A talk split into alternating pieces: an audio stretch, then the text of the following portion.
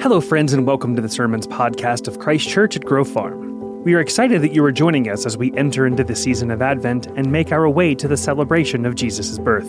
This Advent season, we are looking at Emmanuel and asking the question out loud that many of us are thinking Is God with us? You can join us here on our YouTube channel, on Facebook, Instagram, and Twitter, and of course our website, ccgf.org, as we explore this question, experience Advent, and look to God's Word for His promises. Here is this week's message Grace and peace to you. I can remember the, the Christmas of 1984 very well. That was a challenging Christmas for my family. I may have mentioned this previously. My parents worked for Westinghouse here locally for many years. In fact, they both worked almost 45 years on work, and I'm, I'm really grateful to have a hardworking example in my family from my parents. I picture my dad, I think, in his work attire with his safety goggles on. My dad was a machinist, worked at Westinghouse. There's, there's Dennis back in the day. Nice beard, Dad. And um, my mom, get this, was a teletype operator. Cutting edge technology, folks. Look up teletype operator, you'll laugh. Um, they worked there and had a great time, you know, with that as much as you can in work. They worked faithfully, um, but there were some bumps along the road in those 45 years or so that they worked there. and in particular, I can remember in 1984, the reason that December is so memorable is not one, but both of my parents lost their jobs. In the midst of what was happening in Pittsburgh, if you were alive at that time, you remember this factory shutting down. Both lost their jobs. And, and though I was only 10 years old, just hoping for a transformer, Santa Claus, come on. I can remember that there was like this feeling of tension in our house. In fact, I could vividly remember on, on New Year's Eve of 1983, turning the corner in 1984. I can remember as the ball dropped, looking over my shoulder and seeing my mother with tears rolling down her face, weeping, no peace. I mean, you're heading into a year and, and, and neither you nor your spouse has a job. And there are probably a lot of people in the same situation back in 1984. That was tough time. You know, we, we just got through studying Isaiah chapter 9, this, this most famous of prophecies about the birth of Jesus. And we read there about a time that was dark and gloomy, but a promise that was going to mark, move from gloom to glory. That darkness was going to be turned to light. That there was this promise for the people that oppression was going to be turned to freedom, that sorrow was going to be turned to joy. And then we read in Isaiah 9 6 this. We read these words from the prophet. It says, For to us a child is born, to us a son is given. This is why there's such great hope for the people in darkness. And the government will be on his shoulders. We talked about this means he's king. And he will be called Wonderful Counselor mighty God, everlasting Father, Prince of Peace. I can only imagine that the people who first heard these words, not unlike the people who hear them today, wonder okay, so when is this peace going to come? When will this peace arrive? When will it show up? I mean, think about it. Zebulun and Naphtali. We talked about the inhabitants of this northern Israeli kingdom. And we talked about how they were experiencing incredible gloom. The Assyrians had marched into their cities and devastated their people, taking them into captivity. I have to imagine they were wondering, when will peace arrive? Or how about my mom and dad back in 1984? And anyone else who was in their situation, losing a job, when will peace arrive? I certainly think the people today are wrestling with this question. I mean, you feel the intensity of 2020 when you see it summarized in that video we just saw. There, there are people who are part of this church family who work in the food industry, own restaurants. They might be wondering, when will peace arrive? This has been a tough year. There are people in our, in our, in our church family who are grieving. This past week, we lost one of our founding members, Frank Melnick. Many of you know Frank, and Frank was just one of a kind. What a great, what a faithful man. What a great man. And we're sorry to see Frank pass. I'm sure his family, his wife, Shirley, wondering when will peace arrive? Those who are struggling in their marriage, wondering when will peace arrive. People wondering, will things actually ever get better? When will peace arrive? Those in fear, a lot of people in fear, we've talked about this, wondering, when will peace arrive? It's a big question. And, and I would suggest to you that we're not, of course, the first people to ask this question. In fact, as we pick up in the birth narrative of Jesus in Matthew chapter 2, I believe we're encountering some people today in the text that Gideon just read for us, where there are people asking a similar question when will peace arrive? When will peace come? Seeking after peace. And so we're going to pick up today and jump to Matthew chapter 2, and we're going to talk about these wise men, the we three kings, the magi, and see what we might be able to discern about the coming of peace and what it means to us as we consider this Advent and Christmas season. Go there with me now. If you have your Bible, you can open it up to Matthew 2. Otherwise, you can use the phone in front of you. You can read off the screens. We encourage you always to take notes. Let's begin here by taking a look at some of the players who are part of, of this narrative. Verse 1 After Jesus was born in Bethlehem in Judea, during the time of King Herod, Magi from the east came to Jerusalem and asked, Where is the one who has been born King of the Jews? We saw his star when it rose and have come to worship him. So let's start there with these Magi. And, and the Magi, you've heard them called wise men. You've heard them called, of course, the kings. Well, which one is it? Well, actually, Magi and, and wise men go hand in hand because magi is a Persian word that would be translated wise man. And so these magi are indeed those who are counted as wise. They were most likely astrologers, they were scientists, they were scholars. And they did come from the east, as we sing about, maybe from Persia, perhaps as far east as China is where they came from. And these Persian or Chinese wise men came not just with three, but perhaps as many as 12 or even as many as 100. We tend to think three, of course, because of the three gifts the gold, the frankincense, or myrrh. But if you read closely, and we have to read scripture closely, you'll see nowhere is it mentioned three. In fact, most likely they came in a group 12 to 100. And, and when did they arrive? When did they come to see Jesus? We see them depicted in the manger scene, right? You see them there with the shepherds and with Mary and Joseph and with the donkey. Well, well most likely it happened subsequent to the birth, the moment of birth of Jesus. In fact, in the Anglican tradition, and, and many of you know that at Christ Church here, we worship in the Anglican tradition. In the Anglican tradition, there's a day called the Feast of Epiphany.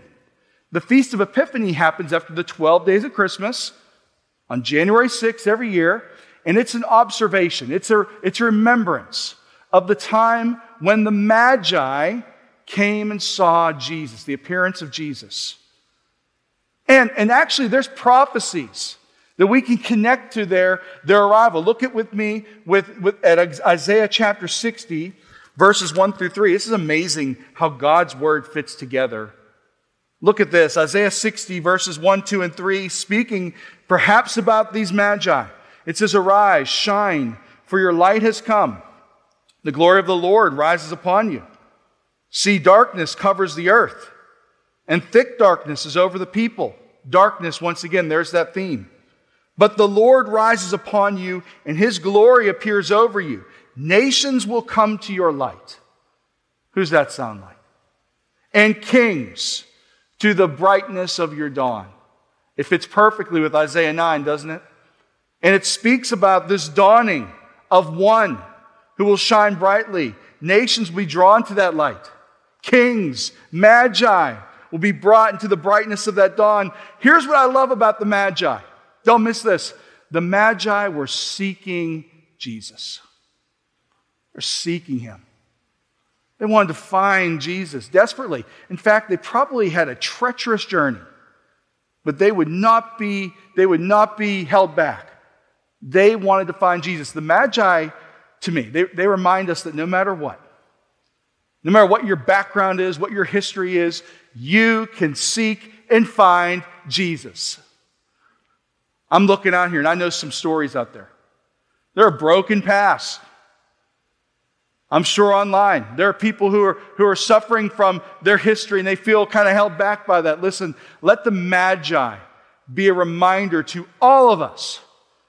Doesn't matter what you've done, doesn't matter where you've been, doesn't matter what your personal history is or your lack of history is, your lack of pedigree, doesn't matter.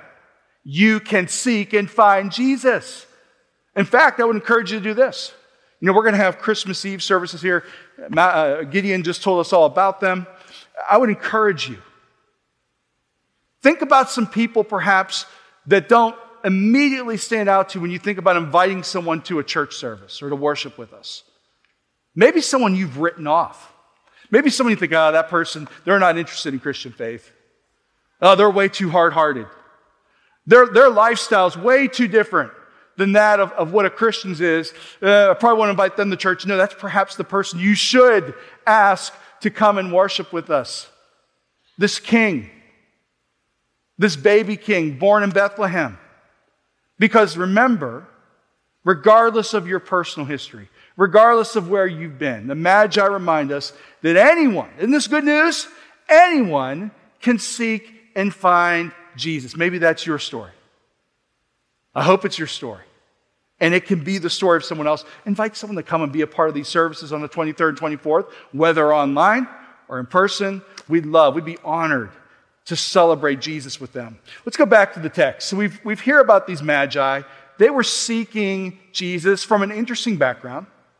Now let's pick up and let's read about Herod again and the priests. These are kind of like the, the, the Grinch and the Scrooges of the story. Check this out. It says, When King Herod heard this, he was disturbed, and all Jerusalem with him.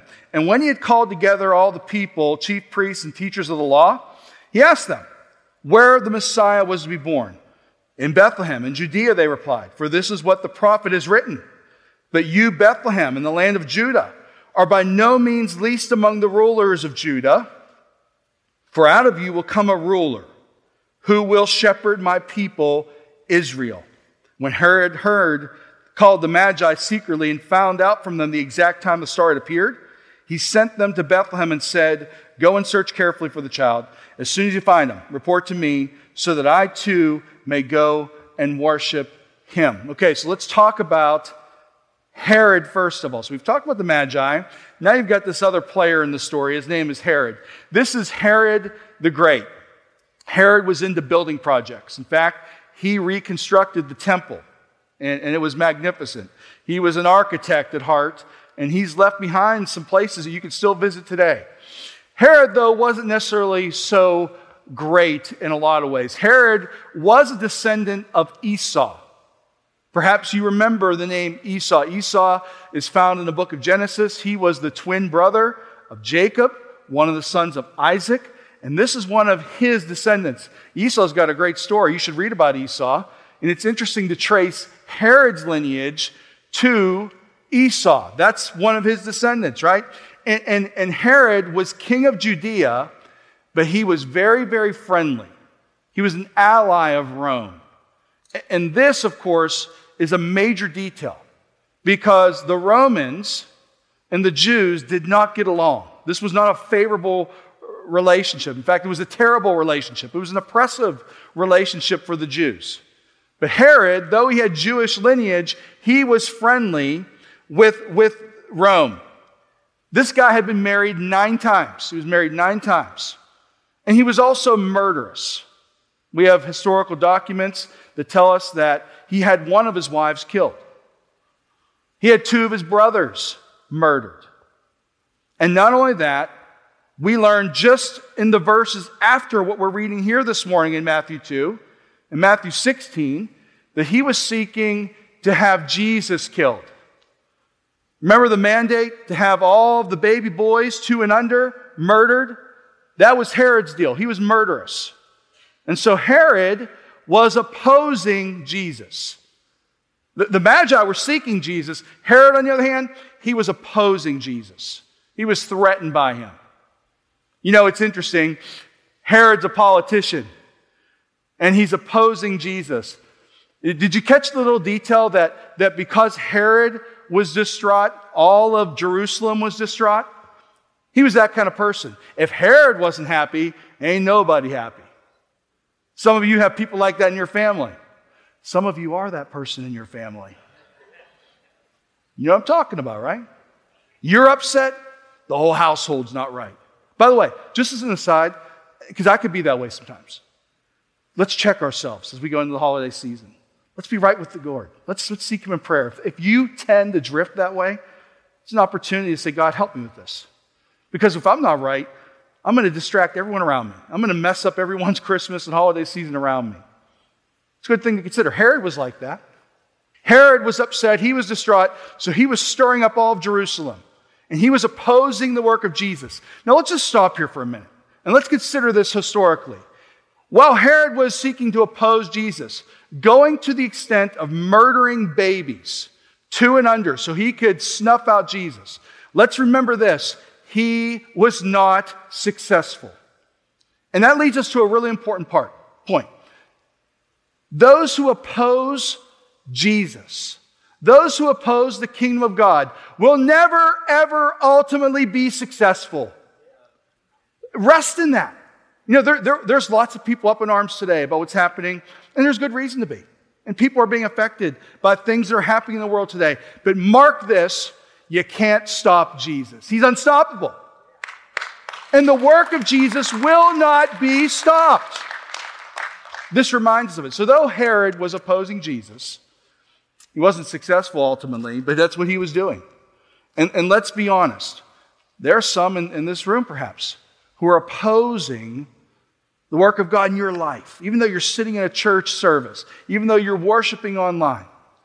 You might be resisting, pushing against the work of God, undermining the work of God with your own actions, with your own thoughts. We'll talk more about that in a moment. So that's Herod.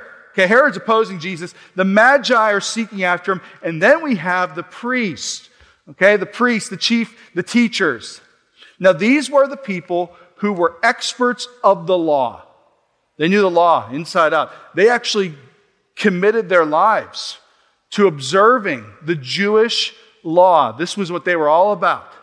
But yet, something very interesting comes to light about these, these men and it's that they weren't seeking Jesus. In fact, they were ignoring him. I mean, check this out. These priests who go and tell Herod and the wise men what the scriptures say about the Messiah prophesied, where he's going to be born, don't go themselves to find him. They were only five miles. Where they were situated was only five miles from the birthplace of Jesus. I mean, don't you think if you would have been alive as someone who loves the Lord, that if you knew that the birthplace of Jesus was just five miles away, don't you think you would have, you would have found a way to get there? You'd, you'd want to go see. I got I gotta witness this. I got to be a part of this moment. These priests, these teachers of the law, knew what the scripture said. They knew that the Messiah would be born in Bethlehem. And even though they were just five miles away, they chose not to go, as far as we can tell. They ignored the fact that the Son of God, the Messiah, was going to be born in Bethlehem. You know, it reminds me, as we consider this, that there are some even now. Maybe you're not opposing God, but you sure might be ignoring the work of God in your life. You might be ignoring God and His Word. These priests, they, they were people who had a head full of knowledge. They knew the scriptures. They could, they, they could tell you chapter and verse, so to speak, though they didn't have those references in their Bible. They could, they could tell you where you can read certain prophecies, where you could find bits of information. But here's the, the tragic part it seems as if their hearts, though, were far from God. And this reminds us the very people who live nearest to the means of grace are those who neglect them the most. It often could be said that those who are, so close to God, just in, in, the, in, in the reach of having the, the things of the Lord at our fingertips, are so quick often to ignore Him. I mean, think about it this way we live in a time where we have the greatest access in human history to the Bible. More translations, more mediums in which we can read it online, a paperback Bible, whatever it might be, right? And yet, if you look at statistics, Bible reading's down, particularly among Christians. Hey, those who have the, the means of knowing God, of, of knowing His grace, are also the most likely to ignore Him. Don't write the priest off. Don't say, oh, I can't believe those guys didn't go see, the, go see Jesus at his birth. They were only five miles away. Well, listen, we we have access too. And so often, I find myself, you might find yourself, ignoring God and giving ourselves to things that don't matter at all. Knowledge of Scripture in the head and the gift of grace in the heart are two very different realities. And the priests remind us of this. The priests were clearly ignoring Jesus. So we have the Magi who are seeking Jesus. We have the, the, the uh, Herod who's opposing Jesus. And then we have the priest who are ignoring Jesus. And this begs the question, of course, when we read the scriptures, we not only think about what was happening in the text, but we think about what's happening in our world today. And we have to ask ourselves this well, who are we? Are you seeking the Lord? Are you chasing after Him? Are you unrelenting in your pursuit of Him? Are you opposing the work of God in your life in some way? I mean, even if you're someone sitting in a church pew, are you opposing the ways of God? Are you ignoring God? Are you just not interested? I think it's a great thing to examine ourselves and see ourselves in the story. And it's a wake up call of sorts on a macro level and a micro level, on a small scale, to say, not only in general in my life, but from moment to moment, I want to be a person who seeks after God, like the Magi. Interesting, that's not the religious people who were seeking after God. They were ignoring Him. It was the ones from the East, the ones who didn't have the pedigree or the background. They were the ones who were seeking after the Lord. It's a good challenge for you and me. And, and here's what's amazing we know that the Magi found Him, didn't they? How did they find Him? Well, we tend to think of the star, right? We sing about the star in the sky. It's a part of our, our, our Christmas decor. The star, the star is prominent. In fact, by the way, that, that star that we believe is the star of Bethlehem is going to be visible tomorrow. It's very rare. But we believe that that star, and it's something to do with Jupiter and Saturn, is going to be visible. Go and check it out online. You can read about it and maybe you can get a glimpse of it. But it wasn't just the star that enabled the Magi to find Jesus. Again, let's read the scriptures closely. How did they find him? It wasn't just a star, it was also the Word of God, it was the scriptures. I mean, what happened? The, the Magi went to Herod. Herod turned to the priest, and the priest said, Oh, yeah, we know where he's going to be born. It's right here in the prophecy. He'll be born in Bethlehem. Go tell the Go tell the Magi that. And so they got so far with the star, but they couldn't quite find Jesus without the prophecy. Do you get this? Let's just talk for a moment about, about general revelation and special revelation. Let me explain. General revelation. Here's what general revelation is. I have a definition for you on the screens. General revelation is God's clear display of his glory and power in the works of creation. That's general revelation. Let me give you a really easy example of this. Here's a picture I took uh, at the beach, sunset. You can all, you've all been in this situation. Beautiful sunset, right? And, and this, this photo doesn't do it justice. That sunset was incredible. and you look up and you see that sun setting, what God's painting in the sky, and you say, wow, God's amazing. I mean, the, the heavens speak of his glory. We've all had that experience. Well, this is the idea of general revelation. General revelation is God's content, his general content to a general audience. And God communicates his existence, his power, and his glory through creation. You've been to the, to the Grand Canyon. You've seen the sunsets or the sunrise, right? It's amazing. There's a sense of general revelation where God speaks to his glory through that. But then there's special revelation.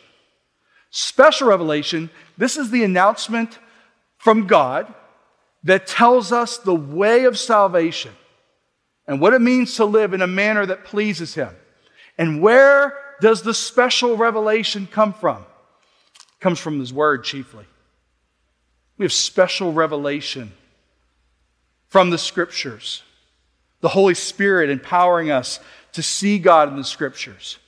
And so these Magi and their experience of finding Jesus paints a really, really interesting and I think compelling picture for us about what it means to seek and find God. You know, we, can, we could see God in the world. They saw him through the star. They could, they could find him, but they could only get so far. It was the scriptures that had to lead them. The Word of God, which spells out the means of salvation, Jesus Christ. And I would say this worldly wisdom cannot lead us where the Word of God can.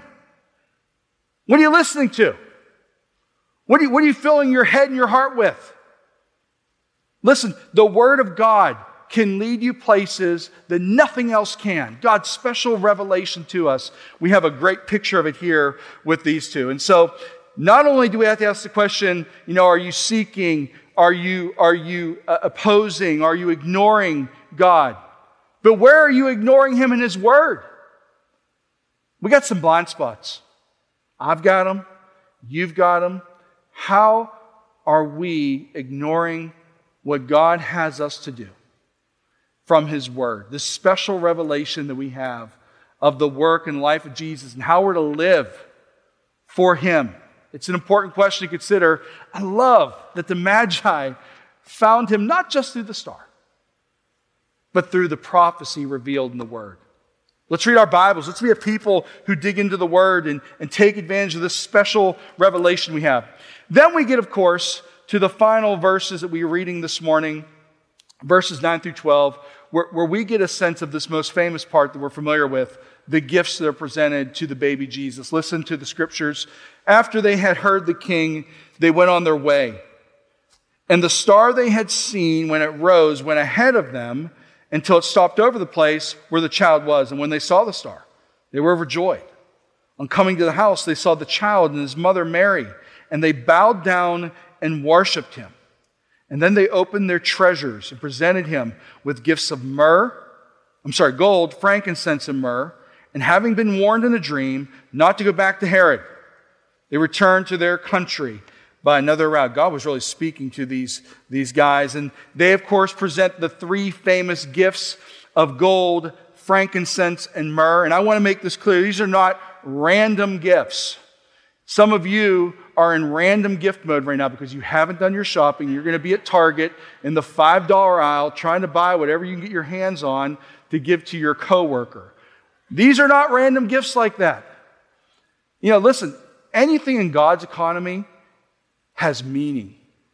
And these gifts, even these gifts that are presented to the baby Jesus, have meaning. They speak to who he is. Let's look at them really quickly, one at a time. There's the gold, first of all, okay?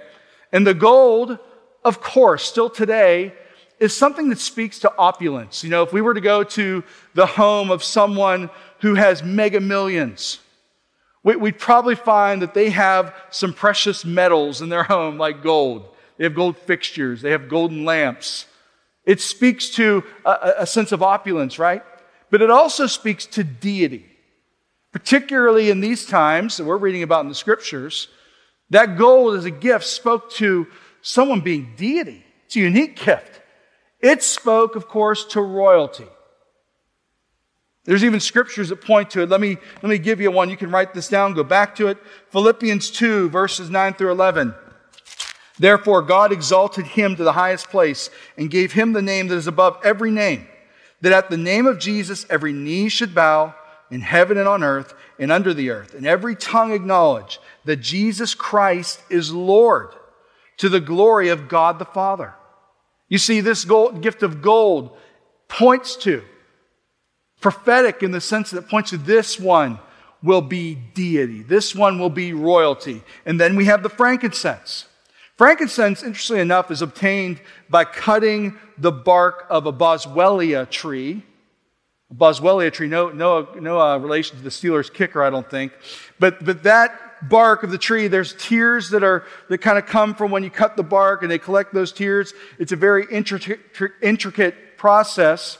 And this frankincense is valued around the world. In fact, you can get it in an essential oil. And I hear it's just amazing. It'll change your life. Gotta love an essential oil joke. So the, the, the priests actually use frankincense in their prayers and offering prayers for forgiveness of people. Well, what does this remind us of? It reminds us of Jesus as our intercessor. That Jesus is the one whose life, whose intercession, whose prayers on our behalf are like a sweet aroma before the Lord. Listen to, to Romans chapter 8, verse 34. Who is the one who condemns? No one. Christ Jesus, who died, more than that, who was raised to life, is at the right hand of God and is also interceding for us. You see, Jesus is interceding for us, and this frankincense that's presented is reminder of, of his intercession for us, his prayers before God, before us. It's amazing. And then there's the myrrh. It gets better. There's the myrrh, and, and myrrh is from a, a resin, from a tree, and it's associated, this is really fascinating to present this to a baby. It's, it's associated with suffering and death. It was actually used for embalming. What an odd gift to give a little baby. Hey, here's some myrrh. It's an embalming agent. And what does that, of course, point to for us? What did it point to in the life of Jesus? It points to this is that he was born to die. That the ultimate fulfillment of his life would be his death. Let's read in, in Romans again, chapter 5. Romans 5, um, verse 8 says this God demonstrates his own love for us in this while we were still sinners, Christ died for us. This is the purpose he was born for. And these gifts that were given to Jesus gold, frankincense, myrrh were not just ordinary gifts, weren't random gifts. There's a purpose, and they speak to who Jesus is. He is the King. He is our priest. He's our sacrifice. Jesus is our peace. He's God. And these gifts given in his birth even speak to that. You know, I, I think that the life and the example of the Magi creates for us like a blueprint. You know, these Magi were seeking Jesus in faith. There are some who would say that there's no greater faith depicted in the scriptures of that than the, the Magi. What great faith they have. But not only did they seek God through faith, they sought Him through His revelation general revelation, specific revelation. They had counsel from God's Word, and they found Him. They gave us a blueprint. You seek God through faith, you seek Him through His Word, through His revelation to us, and they found Him. I love it.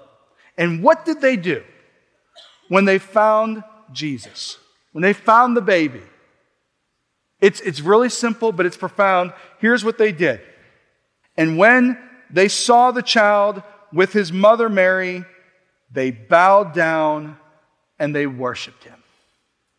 They bowed down and they worshiped him. Listen, these magi finally, finally found what they were looking for. They're no different than Zebulun and Naphtali. They're no different than, than the people of 1984 who had lost their jobs. They're no different than those who live in 2020 and are at a lack of rest. They were seeking peace. And they found what they were looking for. And their response was they fell to their knees and they worshiped him. Hmm. I pray that all of us would find what we're looking for during this holiday season. And I love that they gave him these gifts, over the top gifts, gifts that had incredible value. They put it all at his feet. You know, there's something in there for us. And that something is that we would seek him in faith and through the revelation of his word. And then we find him that we would give everything we have to him and we would worship him. The only way that any of us are going to find peace is through Jesus Christ. That is the same as it was then, it's the same as it was in the recent past, and it will always be true. It's true today. Only Jesus can bring us peace. When Jesus arrived, he brought us peace. As we close today, we're going to close with a song. We're going to sing It Came Upon a Midnight Clear. And you have an opportunity to channel your inner magi and seek God and worship Him in this place. To really consider the words of the song. It came upon a midnight clear. Here's what I would hope would be clear to you that Jesus is the one who is peace and will always be our peace. My hope for all of us in 2020 is that we will know him. Let me pray for you. Oh God, we come before you, praising you, thanking you for your Son Jesus, who is the King, the one who was born in humble estate, yet holds the highest position King of kings, Lord of lords. Lord, we thank you for these magi who sought to see Jesus, to know him in faith. We thank you that through your revelation, both generally and specially through your word, that they found you, Lord. One example they left behind for us, Lord, that they, upon finding Jesus, worshiped him, and laid down gifts before him. Oh Lord, I pray that we would cease from ignoring you or even opposing your ways, and that we would seek, find, and worship you and you alone. I pray, Lord, that even in this moment, as we stand in a moment and rise to our feet, that we wouldn't just mouth words to a song but that we would sing these as an offering from our heart. Everything we have. Because of the peace that's found in the one, the Son given to us, Jesus Christ.